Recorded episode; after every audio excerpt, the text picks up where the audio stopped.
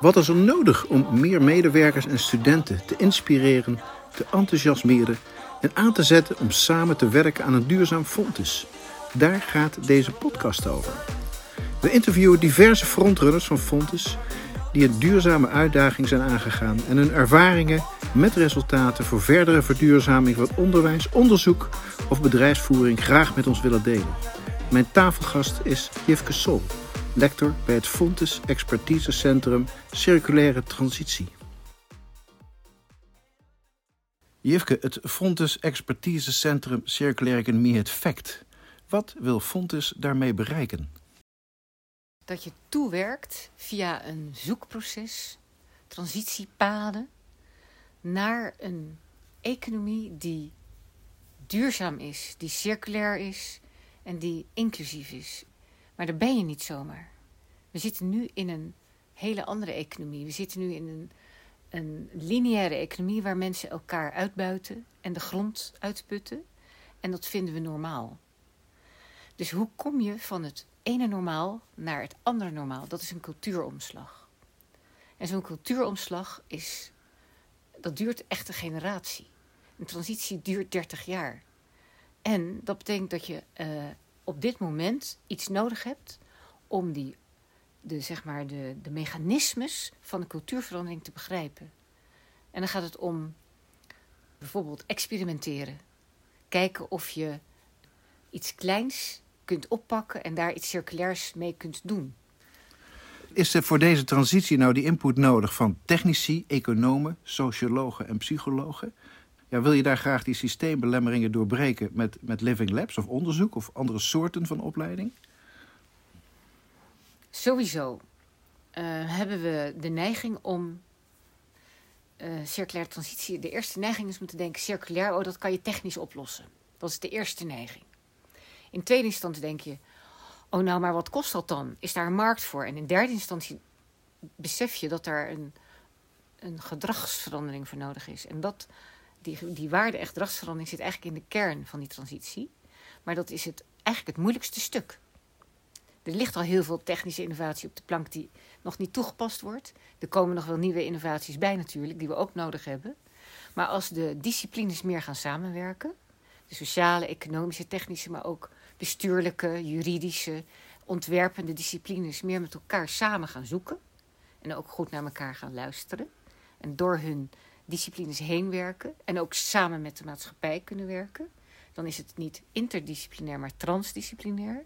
Dan haal je samen op wat er wenselijk nodig en haalbaar is in kleine stappen. En zo werk je aan transformaties.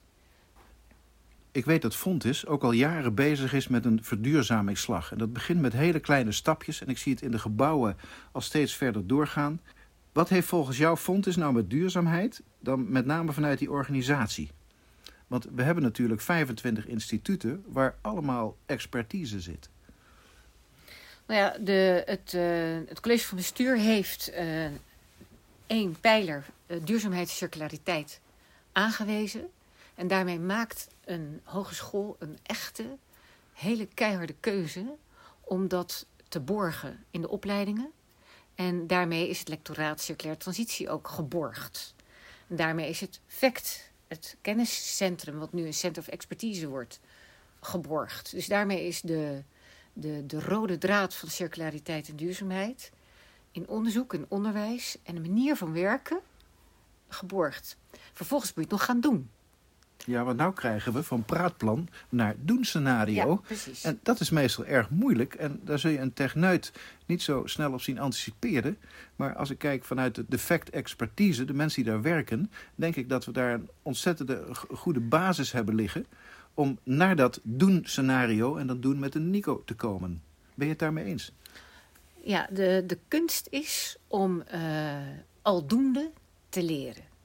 En een hogeschool is daar een ideale vertrekbasis voor, omdat de uh, manier van praktisch onderzoek doen is onderzoekend leren. En lerend onderzoeken in één keer.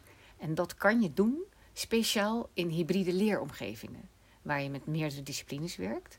En we hebben nu zes living labs ontwikkeld in een uh, jaar tijd, Dat zijn locaties waar je de samenleving ontmoet, waar je met ondernemers, burgers, bestuurders kunt praten over hun vraagstukken die met circulariteit en duurzaamheid te maken hebben. En die zijn complex. Dus dan ga je met studenten aldoende daaraan kleine stukjes pakken, met groepjes werken aan een overzichtelijk vraagstuk. Bijvoorbeeld, hoe kan je um, een, um, een circulaire supermarkt opzetten? Wat betekent dat? Uh, ja, je wordt gedwongen om als studenten na te denken: wat, wat zou het conceptueel kunnen zijn? En wat Mhm. betekent dat voor de verpakkingen, voor de logistieke stromen, voor de marketing, voor de, de wens van de consument? De logistiek bijvoorbeeld van bakjes en zakjes, maar ook houdbaarheid van voedsel, dat is een technische vraag. En ook de materialen voor de verpakkingen, dat is een technische vraag. En hoe krijg je dat in een goed businessmodel als supermarkt? Op dit moment zijn studenten daarmee begonnen in de meijerij. Een ander voorbeeld is bijvoorbeeld bouwen, wonen. Bijvoorbeeld Brainport Smart District in Helmond is een nieuwe wijk, de slimste, groenste, sociaalste wijk in principe van de toekomst. Hoe ontwerp je die aan de voorkant zodanig dat energiesystemen, watergebruik en de hele infrastructuur daarvoor door de mensen die daar gaan wonen wordt omarmd. Dat je dus circulair woont en dat je dat duurzaam organiseert met elkaar. Daar zijn nu ook studenten mee bezig om te kijken naar uh, hoe, hoe gaat dat dan met de, de energie. Nu, dat is een eerste vraag. Maar dan moet je dan op termijn weer koppelen aan water. Maar zijn er ook voorbeelden van, gewoon vanuit jouw eigen beleving, waar je trots op bent of waar je opgewonden van wordt, omdat het successen zijn in de maatschappij? Op het gebied van circulariteit? Um, ik vind dat de, er zijn talloze kleine initiatieven. En daar moeten we het nu mee doen. dus uh, de, een transitie betekent dat je in, in de niches van de samenleving begint. En ik vind het al mooi als mensen proberen om koffieprut om te zetten naar compost. En dat dat een circulaire loop heeft. Dat je denkt in je ontwerp in kringlopen. Dat je eigenlijk gaat denken zoals de natuur werkt. Uh, voorbeelden daarvan zijn ja, de, de, de, de koffiejongens als uh, voorbeeld op zich heel hoopgevend. Alleen je krijgt dan toch weer te maken met bepaalde barrières in, in de logistieke stromen daarvan. Maar volgens mij zijn die in principe technisch oplosbaar. Bijvoorbeeld, uh, ja, als je kijkt naar de, de, de compostering van uh, biologisch afbreekbaar plastic, heeft wat langer nodig dan bladeren. Nou, dan, moet je daar, dan kan je, daar kan je een technische oplossing voor verzinnen. Als daar de, ja, de wil voor aanwezig is om dat goed te organiseren. Speelt daar de financiële rol vanuit de verwerkende industrie daar ook niet een hoofdrol in? Ja, dat is dus weer dat lineaire model waar we in zitten. Dat is winstgedreven, puur gaat om geld.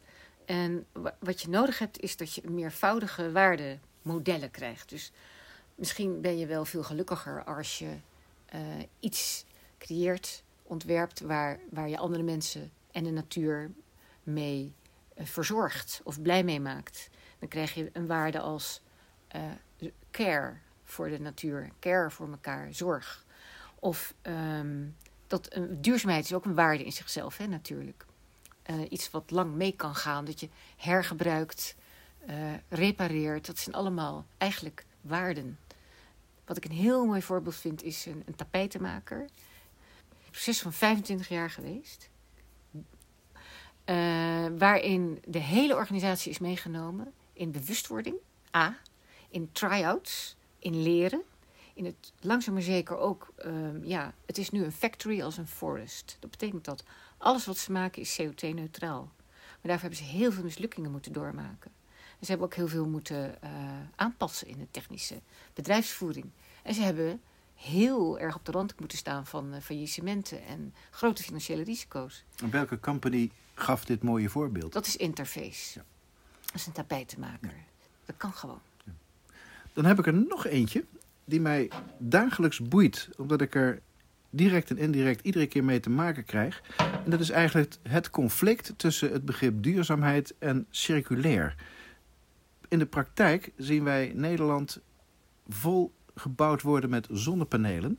Maar ik heb van de natuurkundigen geleerd afgelopen jaren dat we daarmee moeten oppassen. Want het zou wellicht het asbest van de toekomst kunnen worden. Want er komt wel hele goede energie uit. Maar de huidige panelen, de tientallen miljoenen die er nog gaan komen de komende jaren, zijn eigenlijk niet recyclebaar. En ik heb vanuit de politiek ook al het signaal gegeven en mee teruggekregen dat dit wel eens een waanzinnig probleem kan worden. Hoe gaan we daarmee om totdat bijvoorbeeld het echte circulaire zonnepaneel in ons leven komt? Is de wetenschappelijk onderzoeker daar de oplossing of zie jij daar andere mogelijkheden in?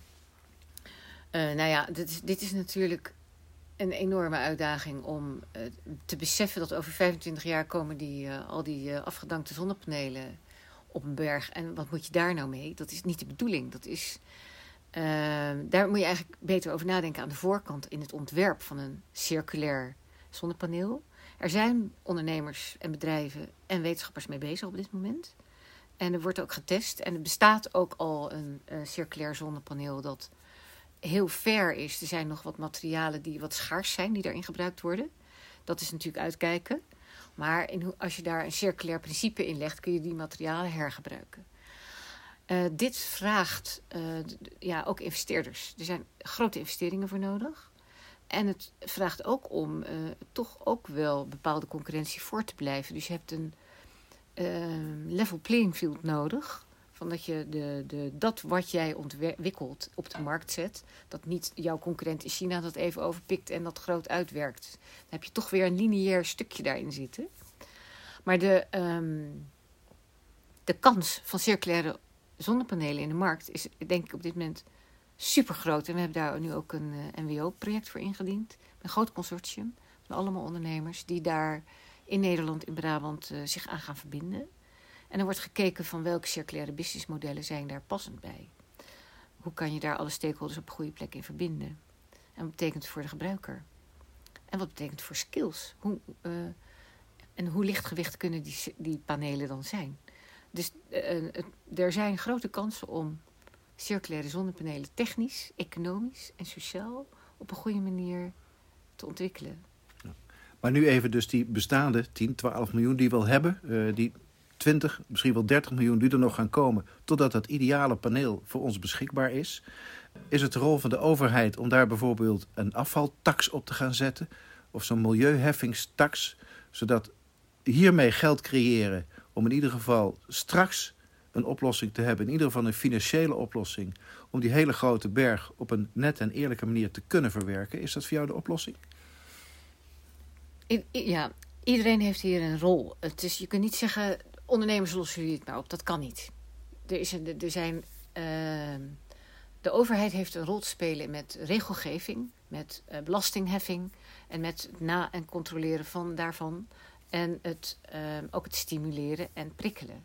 Dus de overheid kan ook nutje, zoals het heet. Ik, zou het prachtig vinden als er transitiefondsen heel specifiek daarvoor benut worden.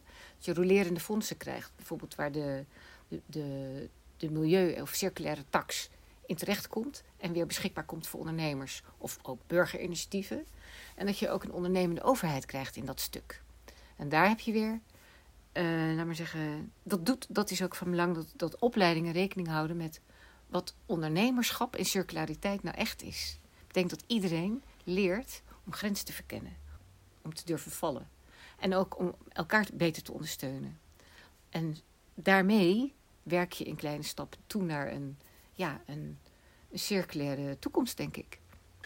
Dan wou ik het nu toch heel even met je hebben over de circulaire toekomst of de duurzaamheidstoekomst van Fontes. Er, een enige tijd geleden is Fontes for Sustainability.nl in het leven geroepen. Hoe zie jij dit duurzaamheidsplatform en het doel van dit platform binnen de Fontes-organisatie? Nou, op dit moment is het uh, staat het nog in de kinderschoenen, merk ik. Um, maar ik, ik denk dat het een, een platform is altijd een potentieel ontmoetings... Een plek om elkaar te ontmoeten, om ideeën te delen, om plannen te smeden. Uh, we hebben nu, tot nu toe hebben we uh, bijvoorbeeld een circulair studentenplatform. Daar, komen al veel afstudeerders en stagiairs op af. Dat kan groeien, waar ook alumni bij betrokken blijven. Waar uh, nieuwe eerste en tweedejaars ideeën krijgen, inspiratie krijgen, contacten opdoen. En dat ze dus, ehm, ja, dat studenten meer in hun onderwijsperiode kennis kunnen maken met hoe je concreet circulariteit en duurzaamheid, eh, ja, bij, dat je mee kan lopen met ondernemingen. Dat je in de Living Labs gave klussen kan doen. En dat je eh, je eigen circulaire, laat maar zeggen, talent leert te ontdekken. Dat je, dat je ziet welke ondernemendheid en welke technische kennis je nodig hebt en welke businessmodellen je kan gebruiken en hoe je je tot elkaar en tot jezelf verhoudt. Als dat, dan word je een circulaire professional als je dat allemaal leert. En dat kan op Fontis. En hoe hoop jij nou zelf dat dit duurzaamheidsplatform zich in de komende jaren gaat ontwikkelen? En zie jij ook een bijdrage voor jezelf daarin? Jawel, natuurlijk, vanzelfsprekend. Dus um, zo'n duurzaamheidsplatform kan bijvoorbeeld um, speciale uh, events organiseren. Waarbij je mensen uh, bij elkaar roept en uh, bijvoorbeeld een, een interessant product etaleert. En je afvraagt hoe komt dat tot stand. Je kunt het verbinden met een, een of andere een spreker die, die, die inspireert. Je kan het verbinden met de uitgave van boeken of producten die, ja, laat maar zeggen, presentaties van studenten, uh, onderzoeksresultaten. Het Center van uh, Expertise, Circulariteit en Duurzaamheid kan één op één met dat platform, uh, laat maar zeggen, schakelen. Om te kijken wat hebben we aan uh, de nieuwste inzichten en ontwikkelingen en hoe kunnen we die via dat platform delen. Maar ook, het nodigt ook uit, denk ik, of voor buitenfonds mensen van buitenfonds naar binnen te halen. Ja, maar ik denk dat dat een belangrijke schakel is. Hoor. Dat het niet alleen Fontes is, maar verder buiten. Ehm, dan heb ik er nog eentje van... In voorbereiding op jouw reden, je vertelde... ik had zo lief een stripverhaal gemaakt tijdens mijn lectorale reden... maar het is uiteindelijk een PowerPoint geworden. Waarom? Ehm. Want een stripverhaal is voor mij een boeiend iets... wat ook, denk ik, heel veel aandacht trekt op een positieve manier. Nou, je kunt je natuurlijk ook afvragen... waarom doen we deze podcast? Hè? Wat is de functie van uh, de stem? Uh, ik, ik, ik, ben, ik, ik denk in heel erg in en-en. Films, verhalen, stripverhalen. Maar deze podcast, dat is dat je dus eigenlijk iets meer tot rust komt. Dat je puur alleen maar hoeft te luisteren. Hoe fijn is dat? Het is een manier, ik denk dat we daarmee meer leren opnieuw te luisteren. We zijn het luisteren een beetje kwijt.